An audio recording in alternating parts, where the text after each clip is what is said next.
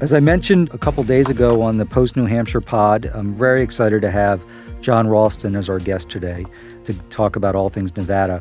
Jon has a storied career in Nevada. He's uh, written for three newspapers, uh, hosted uh, television shows. Now he started an online news site called the Nevada Independent, um, which is just a terrific uh, site. I encourage you to check it out um, in the next 10 days and, and after that, and uh, is an active uh, presence on social media. Um, and he's he's a good blend of someone who he's a journalist, so he you know can do traditional reporting, but he also uh, is a data uh, geek and knows the numbers in Nevada backwards and forwards.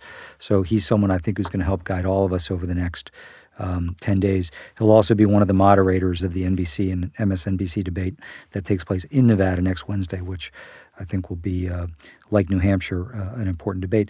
So, um, you know, Nevada is going to be important. Um, uh, you know, in, in for us in, in 08, it was an important state because we had split Iowa and New Hampshire. We came into Nevada, competed really hard. Uh, things began to get super intense in the Obama Clinton race, really in Nevada, before we even moved to South Carolina. Different tenor. Uh, Hillary actually won the raw vote. Um, we won the delegates largely because we outperformed her pretty significantly in the rural areas. Um, and, you know, it was very important four years ago because we had Bernie and Hillary. Hillary was declared the winner very narrowly over Bernie in Iowa, and then Bernie won a blowout win in New Hampshire, and then they went to Nevada. Both campaigns went all in, and Hillary won. And I think that helped her stabilize her campaign and provided a foundation for her. Uh, this is more cloudy. It's not a two person race. It's um, you know, a five to six person race. And so uh, it'll be the first time uh, these candidates uh, on scale are talking to uh, communities of color. Um, it's another caucus, so of course we hope it gets executed well and, and people are able to participate easily and, and the vote gets counted uh, quickly but uh, and accurately. Um, but it's also a test of organization. And so, who's got the ability to organize statewide? There's four congressional districts in Nevada. I want to talk to Jon Ralston about each of them so you can learn more about them. Uh, one of them uh, offers an odd number of delegates. Uh, CD1 uh, has five delegates, which means you know, maybe there's a scenario where five candidates are all viable over 15% and they each get one. But in a scenario where there's less than five, uh, the person who ends up uh, being on top there gets an extra delegate. Um, and so I think there'll be uh, particular attention uh, paid on CD1, uh, which is kind of the inner core of, of Las Vegas, uh, the urban core. Um, and so I think um, it'll be fascinating to see, you know, strength with Latino voters or not that candidates have, who does well in the urban areas, suburban areas um, you know, who who does well with the African American community. So I think there'll be some important lessons too coming out of Nevada uh, that we might be able to use to have a better understanding of what's going to happen in the calendar as we go to states that um, you know have more diversity. Um, and so I think we can learn some important lessons about who's building strength in those communities um, and who's not. I'm also talking to John today. Uh, it's Thursday. We learned that the Culinary Union powerful union that represents uh, so many of the people who work in the hospitality industry uh, in Nevada in the casino industry have a big announcement today. We don't know what's going to happen. We'll be dropping this pod, you know, later this afternoon.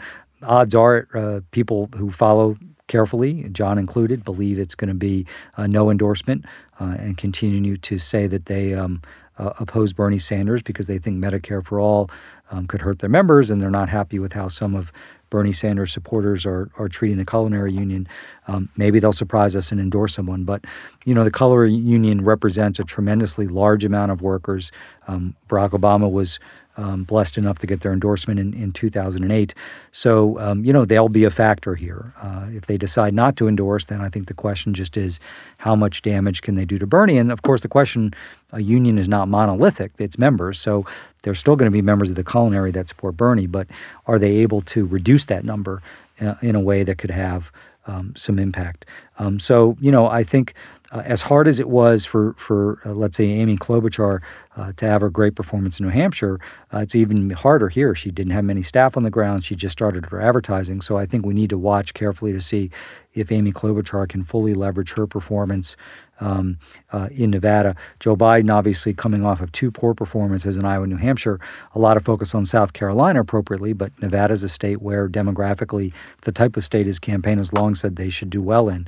So I'm sure that uh, maybe Joe Biden's campaign doesn't think they need to win it, um, but certainly uh, bouncing back into the top three, I think, would be important for them uh, heading into South Carolina. Uh, Mayor Pete, obviously, uh, coming off two strong showings, wants to continue that. Um, you know, folks on the ground in Nevada uh, think he's got a very strong organization, uh, as does Bernie Sanders, as does Elizabeth Warren. Um, so we'll see if Mayor Pete, I'm sure for them, uh, as a as an underdog, they want to continue to outperform expectations. So uh, continuing to to maybe get into the one or two spots, probably where they'd like to be. And Elizabeth Warren, I think, will will throw everything she can in Nevada uh, to try and uh, right her ship and get into the top three. So, you know, a lot of people have a lot riding on Nevada. I don't know if people will drop out after Nevada. Um, I think a lot of these candidates want to at least make it to Super Tuesday and and see where they might be able to get some delegates. But um, it'll be fascinating. Again, I think the other thing in Nevada is we have a debate. We'll see how important that is. I'm, I'm sure it will be important because, like Iowa, and New Hampshire, um, a lot of people are fluid. Um, and I think they'll be looking for more information. And of course, we don't know yet if Mike Bloomberg will be on that debate stage. Um, and so that could be a factor as well, even though he's not contesting Nevada, uh, given his rise in the polls and all of his spending and a lot more coverage of his record in New York. Um, he could be front and center in that debate. So uh, if you care about this nomination fight uh, and, and want to know all you can about it, there's no better person to, to listen and, and learn from than Jon Ralston, who we'll hear from next. Jon Ralston, it's such a treat to have you on Campaign HQ, the king of Nevada politics. Thanks for joining us. Hi, David. So, we're talking to Jon uh, today on uh, Thursday, and I was going to start by asking about the Culinary Union, but we've gotten word that uh, just in a couple of hours, they've got an announcement to make. Jon, first of all, what are you hearing about what they may announce today? Well, I have long thought that they were going to stay out of this race um, unless Biden managed to uh, surge in, in Iowa or New Hampshire. That clearly hasn't happened. In fact, the reverse has happened. So they, I don't think they're going to go out to try to resurrect a corpse, uh, David, but they are really, really, really upset about uh, what has happened in the wake of them putting out of some flyers about Bernie Sanders and the reaction of some of his, uh, to use the euphemism, fervent uh, supporters. And, and my guess is, at the very least, uh, what they are going to do is really, really do a frontal assault on uh, Bernie and his supporters. Uh, but I just I don't think that they will endorse anybody. Right. So let's talk whether they endorse one of the other candidates or don't. Now, and you and I talked a lot about this back in 2008. We were fortunate enough to get the endorsement of the Culinary Union. Ended up, you know, not winning the raw vote in Nevada, but won the delegates, kind of a split decision. Talk about how powerful they are and the impact they could have on the caucuses, um, you know, we Saturday after next. It's interesting because you're a great person to talk to about this, David, because uh, they came out, I believe it was right after New Hampshire for Obama. Right after and, we and, lost New Hampshire. Right. Yeah. And it, it was a big boost for you guys in Nevada. Uh, and then a lot of stuff happened after that. And Hillary ended up winning the, the, the popular vote by five or six points. But you guys uh, understood the caucus rules so well that you ended up getting one more delegate, maybe two more delegates, as, as I recall. But, but the, the impact of the Culinary Union is if they turn their endorsement into field action because they have 50, 60,000 members. Many of them are political, very politically active and politically savvy. And so if they go out and organize and vote, uh, that, that can totally change the calculus of the race, right? Because the turnout is not going to be so overwhelming where that if you get them out there, uh, the workers out there voting in a pretty monolithic way, no union votes monolithically, but the culinary union uh, has very good messaging to its members that could make a huge difference. Uh, my guess now is that Bernie's not going to get too many of their votes. Right, right.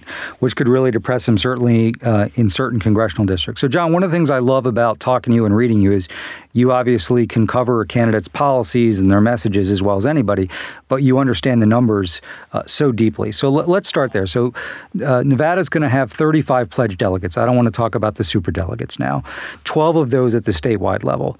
So let's start statewide. I mean, we got it's a lifetime between now and, and the caucuses. But if you had to guess right now, how many candidates do you think are likely to be viable statewide, over 15% on caucus day? So let me give all the caveats first, uh, David, and I will tell you what I think. But there, there's so many caveats here, and you understand all this stuff better than I do. The only way to make any kind of uh, prediction on this kind of stuff is to know something about what the turnout's going to look like and what that model is going to be. Uh, and you are as good as anybody at that. Here's what I think now. It is almost impossible to predict that uh, for two reasons this year in the caucus. One is uh, because uh, of the Iowa disaster, there's a potential here for people not to want a caucus, thinking it's going to be the same thing, having heard all those horror stories. As good as the state party is here, and as you know, they're one of the best state parties uh, you will ever see. That's how good they are. But the, the other wrinkle in here, David, is that early voting for the caucus, which is on the 22nd, starts this weekend, the 15th, for four days. So, are many more people going to decide I still want to cast my vote for my candidate of choice, but I'm going to do it early instead of going to the actual caucus? So, early voting is going to be huge. You know, people are used to voting early in Nevada. Two thirds of the people vote early in most elections now. So, will that increase the turnout? That's much more of like a, a primary than, than, than, a caucus, right? You just go and you, the way they're having it now is you have a paper ballot, and it's a pretty simple process. They've reduced it because of what happened in Iowa. They don't want to take chances with an app, and so they're trying to uh, reduce the technology involved. So, having said all that, I just I don't have a good sense of the turnout, except my gut tells me that many many people are going to vote early and not want to have to go to a caucus, whether because they don't like caucusing or they're afraid it's going to be just like Iowa and they don't want to take that kind of chance. What whether that increases or decreases overall turnout, I don't know. So, having said that, I, am going to go back to your original question, which is how many do I think are, are going to be viable? Let's assume that I'm right about the culinary, and the culinary ends up not endorsing, and really is, is just going to tell its message to its members is to uh, essentially kill Bernie if they can, whatever that means. And they've essentially indicated that they don't like Warren and, and, and that they have some affinity for the others. Klobuchar has almost no organization here, uh, uh, David. She got here really late. She's now made a massive TV buy, but uh, that is not as effective in a caucus as people uh, might think. I, I, still think that Bernie is the favorite uh, to win, and but I think Mayor Pete, and you will appreciate this, has had has formed an organization that was poised to take advantage of any momentum he were to get out of Iowa and New Hampshire. They have probably the second most number of people on the ground. They have some smart people who have been involved in the caucus uh, uh, before. So I think those two are going to be viable. And after that, you know, Warren, I would have told you two or three months ago, would have been the favorite. Uh, she still has a chance. She has a really good organization here, but I'm just, I'm not sure about that now. Right. So let's talk about, um, and then Biden obviously decelerating a little bit, uh, going to throw everything he can into South Carolina. But it seems to me they can't afford another fifth place finish in, in a state that does have a lot of diversity. Yeah, and then that's an interesting. Uh, you know, I, I, didn't. Maybe you expected him to only get nine percent in New Hampshire. I mean, that is such a precipitous no. drop for a national frontrunner. Now, Biden has been in front in all the polls here, but there hasn't been a poll taken uh, lately. And you know, you and I have talked before about skepticism about polling in Nevada and how difficult it is, especially to poll uh, for this caucus. But he does not have the same kind of organization that Mayor Pete or Bernie have, and Warren has a much better organization, uh, so far as I can tell, than Biden does here. Although they're pouring a lot of resources in now, and they have the former political director of the culinary actually uh, taking a leave from her job to help them organize. And uh, but I, I, just don't see him doing uh, better than uh, third or fourth, and he may he may uh, finish in fifth. So you know how important uh, perception and momentum is in these early states. That's what it's really all about, and it's really bad for him. Now, and by the way, just back on early votes, so these are all in person, and how many sites are there around the state? Uh, you're you're asking me a question that I should have checked before I got here, uh, David. I don't know. Uh, there are a lot, though. Right. So yeah. So campaigns will be trying to drive. I mean, I wish we had had that, you know, back in in 08 for sure. Um, so um, let's talk a little bit about the congressional districts. Um, you know, Congressional District 1 is the only one with an odd number of delegates, that's five, and then the other three have six. But let, us you know, to the extent you want to talk about delegates, let's do that. But also, just it'd be, I think, interesting for people listening to this who may not know Nevada well, like talk a little bit about those districts, geography, makeup, um, because I think if you're running a smart campaign in Nevada, you, you're you're you're not running a statewide campaign. You're you're running four congressional district campaigns. So just love your observations and who you think might, you know, uh, particularly out outperform in, in one CD versus another. And of course, without blowing too much smoke, this is the approach that you took in 2008, and you were able to lose the popular vote and still win uh, the delegate battle because you did, knew. It wasn't our plan to lose it, but yeah, we, we, benefited from. You know, the, yeah, no, we outperformed in the rural areas. Right, which, exactly. And it's like, what, what, you know, what in the world is Barack Obama doing in Elko?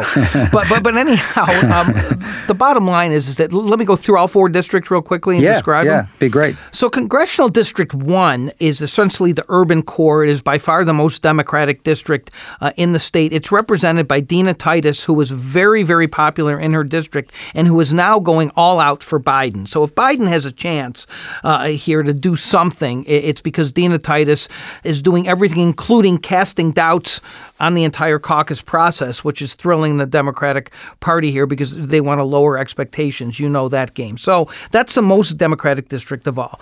Congressional District 2 is Reno and, and some of the rural areas. It's very Republican, not a lot of Democrats there. Congressional District 3 is the swing district in the state. It's kind of suburban uh, Las Vegas and Henderson, an area named Green Valley, a very affluent uh, suburb. Uh, Trump won uh, CD3. That's the kind of district that it is, while they elected freshman Democrat Susie Lee because of what the Democrats were able to do there on the ground. And CD4 is a relatively new district uh, that the Democrats never should have lost in 2014, but they did when they fell asleep and there was a huge upset. But that's going to be Democrat for a long time. It's got kind of the rural parts uh, around Las Vegas and also the urban core of North Las Vegas. Uh, it's got like a 12, 13% uh, Democratic edge. Uh, and so those are the four districts.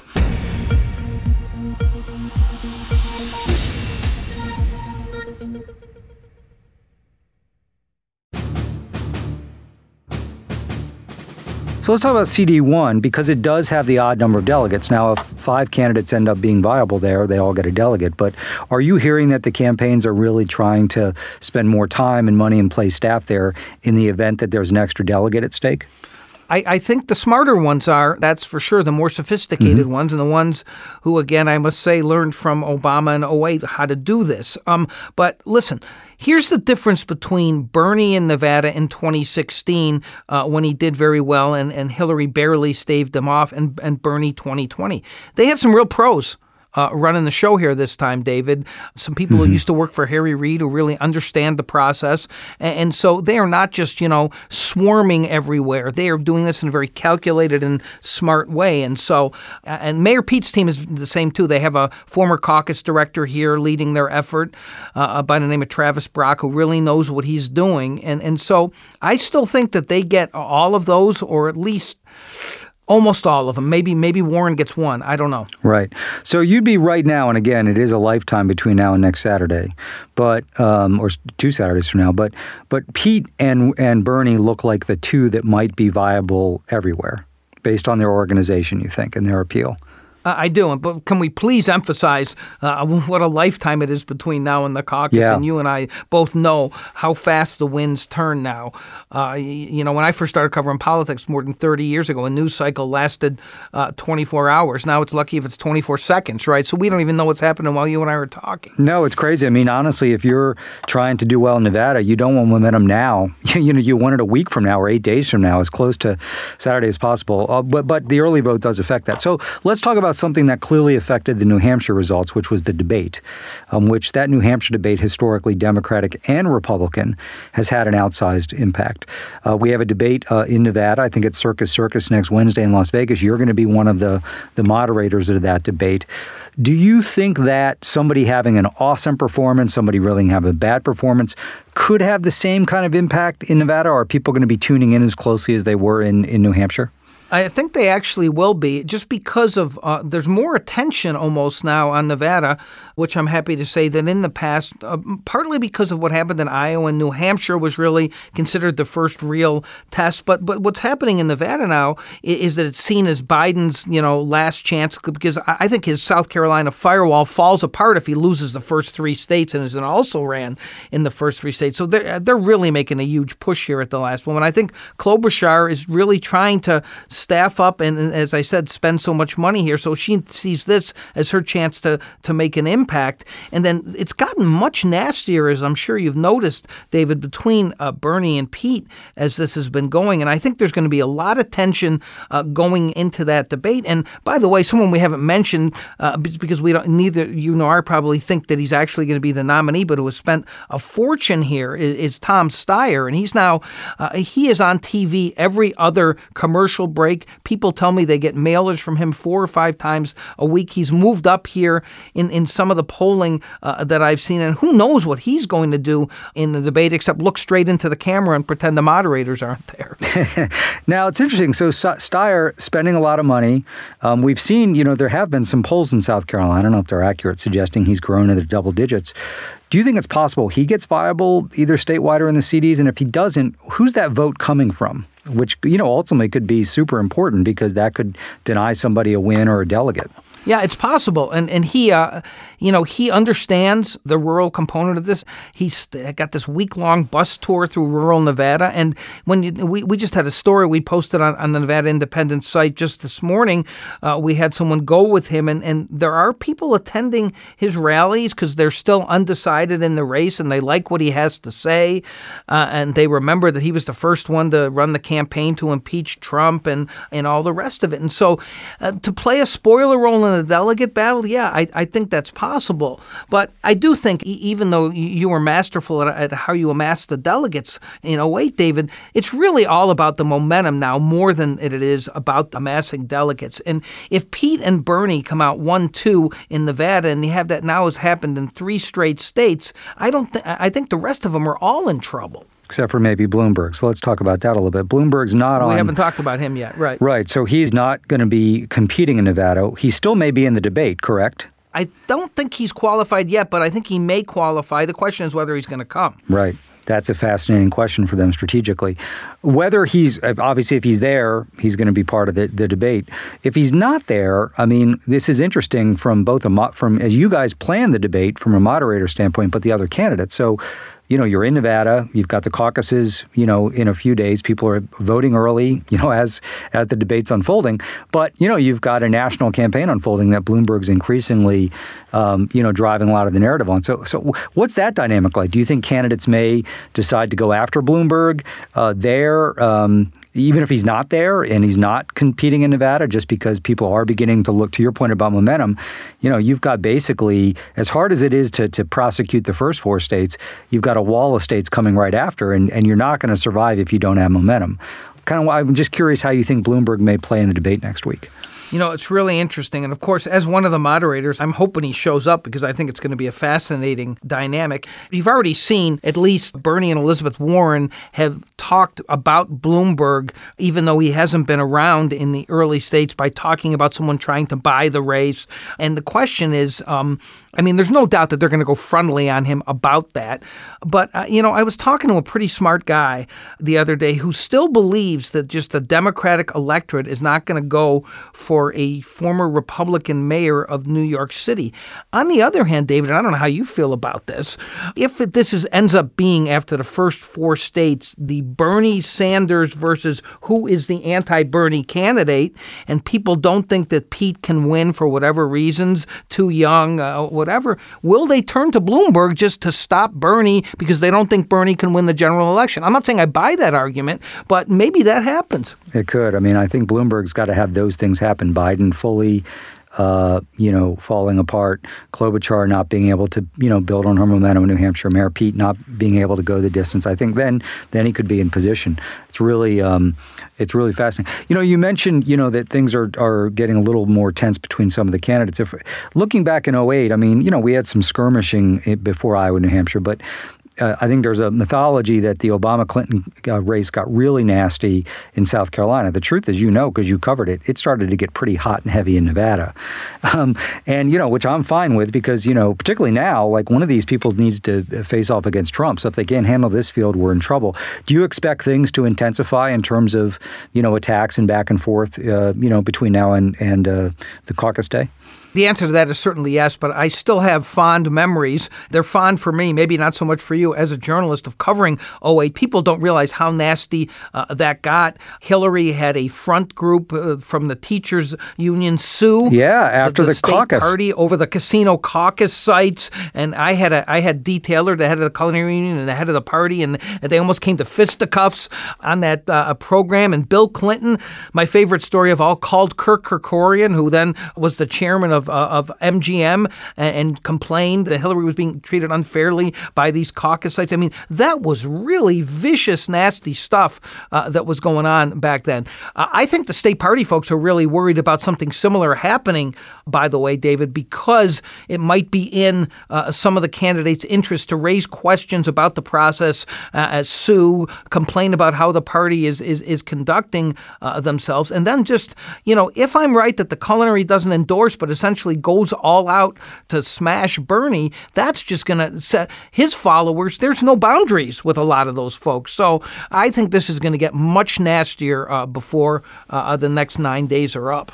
I very, very much agree with that. So let's talk about you. You know the process, uh, and I agree with you. Nevada State Party is just a, a terrific state party. Um, you have obviously we saw what happened in Iowa, which was you know uh, technology was part of it, but certainly not all of it. You know, not the right kind of training, phone lines getting jammed, um, just massive problems with these new rules about what gets reported.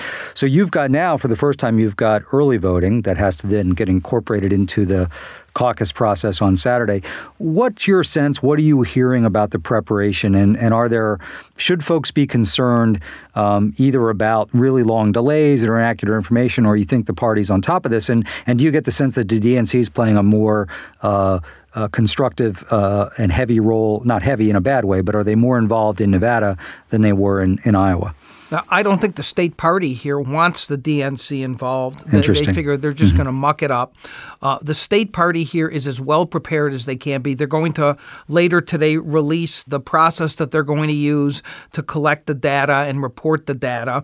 And we're, we're working on a story on that right now, even as you and I uh, are speaking. I don't believe that they could be better prepared uh, than they are, David. But again, it's a caucus there's some of the campaigns are going to want to cast doubt on the process, and so a minor glitch can be turned into a, a major incident.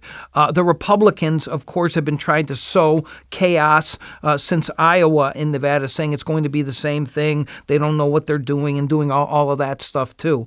So I don't think, again, I'll repeat myself, I don't think any party could be better prepared than the state party here. And I know these people, they're very, very smart and talented, but you're talking about hundreds upon hundreds of volunteers in, an, in a process that is now bifurcated with the early voting. Things are going to go wrong, David. The question is, how wrong? Is, is it going to be Iowa wrong or, or something much, much less than that? So I don't think we know the answer to that. I think they're going to do a good job, but again, I, I usually have a pretty good sense of what turnout's going to be. This one, one. I just don't because of what happened in Iowa in the early voting. Right. I mean, in a way, it seems like the heavier the early voting is in Nevada, uh, assuming the party's ready to account for that, the better, right? Because you take some pressure off of caucus day. A hundred percent, and I think I think they think the same thing, David. That, because that's essentially, as I said, it's a hybrid. It's essentially a primary for four days followed by a caucus, right? And so if they can get most people voted by then, that's a big deal for them. And the people who early vote, they just show up, cast their ballot, and leave, right? So they're not obviously having to go through the caucus machinations, right? And they're they're allowed to to do a second choice as well, so that that can be factored into the viability at the actual caucus sites on the twenty second.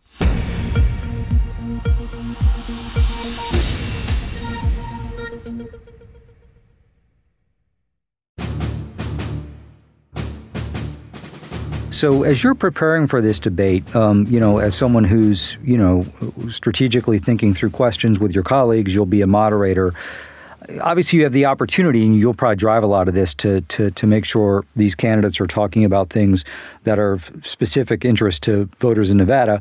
But also, how do you factor in? There's been a lot of debates. How do you, you know, we've heard about Medicare for all, and I'm sure we will again because of the culinary in every debate. But how do you think through like what have these folks not talked to, or what you know? How do you think about you know, uh, developing some questions that maybe make them think, you know, uh, which I think there's some value because, you know, having worked in the White House, you know, President's Day for the most part is not stuff you planned. It's stuff that just kind of drops on your desk. So I'm just curious what your thought on that. Like, what, what, what, how do we sort of advance people's understanding of these candidates through next Wednesday's debate?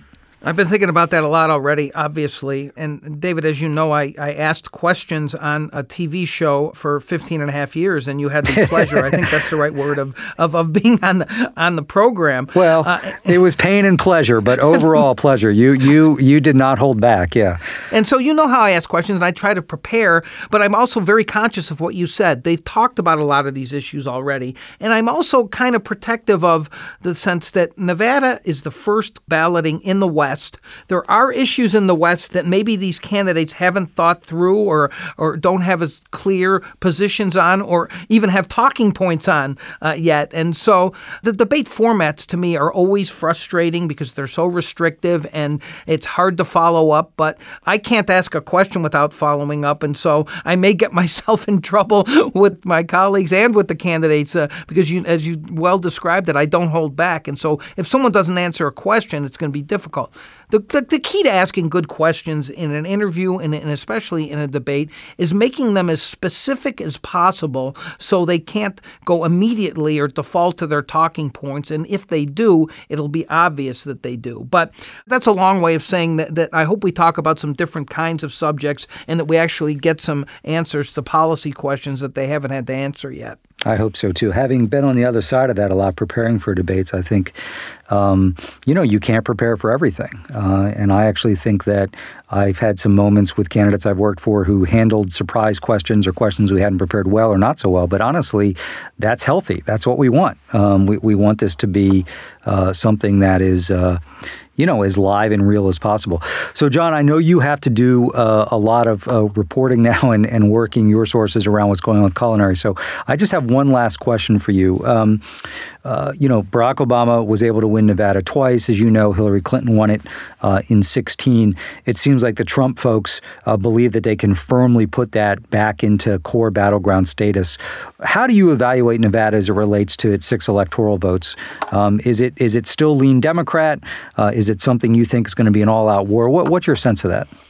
You know, it's interesting, David. I have been saying for a, while now that Nevada is a blue state or very much trending blue, which, you know, who's upset about that? Not the Republicans, the Democrats here, because they say, come on, you, we, we need to put it out there that we're competitive, you know? and, and so, listen, I got a text from somebody after the 2016 election, on the night of the election. I think it was the next morning when it was clear that Nevada had stayed uh, blue from a very high ranking Republican who said, I just don't think we should try there anymore. Clark County has become too diverse, too big. We can't stop at Clark County. For those who don't know who are listening, is where Las Vegas is. The firewall that the Democrats are able to erect there, uh, David, because it's two thirds to three quarters of the vote, as, as you know. And if you come out with a big enough lead in Clark County, it's almost impossible to make it up in the rest of the state. And the voter registration that is going on now, now that we have automatic voter registration at the DMV and the Democrats just doing such their usual great job. It's it's growing. It's bigger. It's going to be end up being a bigger margin in Clark County uh, voter registration gap than it was uh, in 2016. And the Republicans now are actually behind independents and third parties in Clark County. It's a very very heavy lift. They are banking on Bernie being the nominee and that being able to bring a lot of independents and moderate Democrats in, into their fold. But uh, Nevada is at very worst a, a strong lean blue state. Right, right. I, I agree with that. I agree with that. Just based on the numbers. So, you know, Nevada is uh, Jon Ralston also often likes to use the the motto "We matter," and Nevada is going to matter an, an, awful lot uh, in this election, helping to uh, decide who our nominee is. So, uh, between now and Nevada, I would encourage you even after that, but certainly over the next ten days, follow Jon on Twitter at Ralston Reports. He's got a, a really terrific. Would you say an online newspaper, Jon? The Nevada Independent? Yeah, it's an online news site. Yep. Online Yep. news site, Yep, uh, it is. Nevada Independent. Uh, so, so you should be looking at his site uh, and his Twitter feed with great frequency because uh, he'll help you uh, learn about Nevada and follow along over the next ten days. And I agree with Jon. I think it's gonna be fast moving. We may have two or three different candidates with momentum during this period, and it's probably going to get pretty, pretty heavy and nasty. Um, so, there's no better person to guide us along this journey than Jon. Jon, on such a busy day, I really appreciate you spending some time with us. Thanks for the kind words, David. It's always a pleasure to talk to you.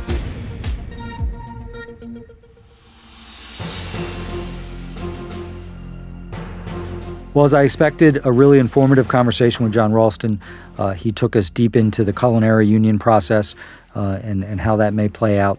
Uh, gave us a good tutorial of the four congressional districts, uh, kind of a sense of, of, of how he thinks this may play out, what some of these candidates have to gain or lose based on their performance. Uh, enjoyed talking to him about the debate, where he's uh, obviously helping strategize how that debate's going to unfold and will be one of the moderators. And certainly, I think we'll drive to have uh, more of the questions um, geared towards Nevada specifically and the West generally, um, which I think will be a good opportunity.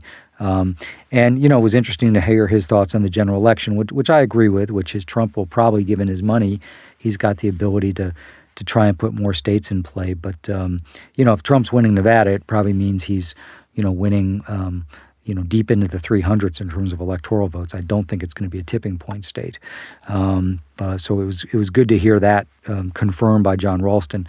Can't be asleep at the switch, obviously, because Trump's going to try and fight. Uh, I think in a bunch of states uh, outside of what we consider the core battlegrounds. But um, but Nevada demographically, both in terms of the suburbs becoming more democratic and and the Latino vote uh, becoming even more powerful, um, is something that um, if it's not deep blue, um, it's it's definitely a shade of blue, and uh, it would be catastrophic if if we lost it, and would suggest we're probably headed to a a landslide loss. So um, I hope you enjoy uh, learning from Jon, um, and and uh, I, I, would encourage you to to follow along with him uh, over the next ten days.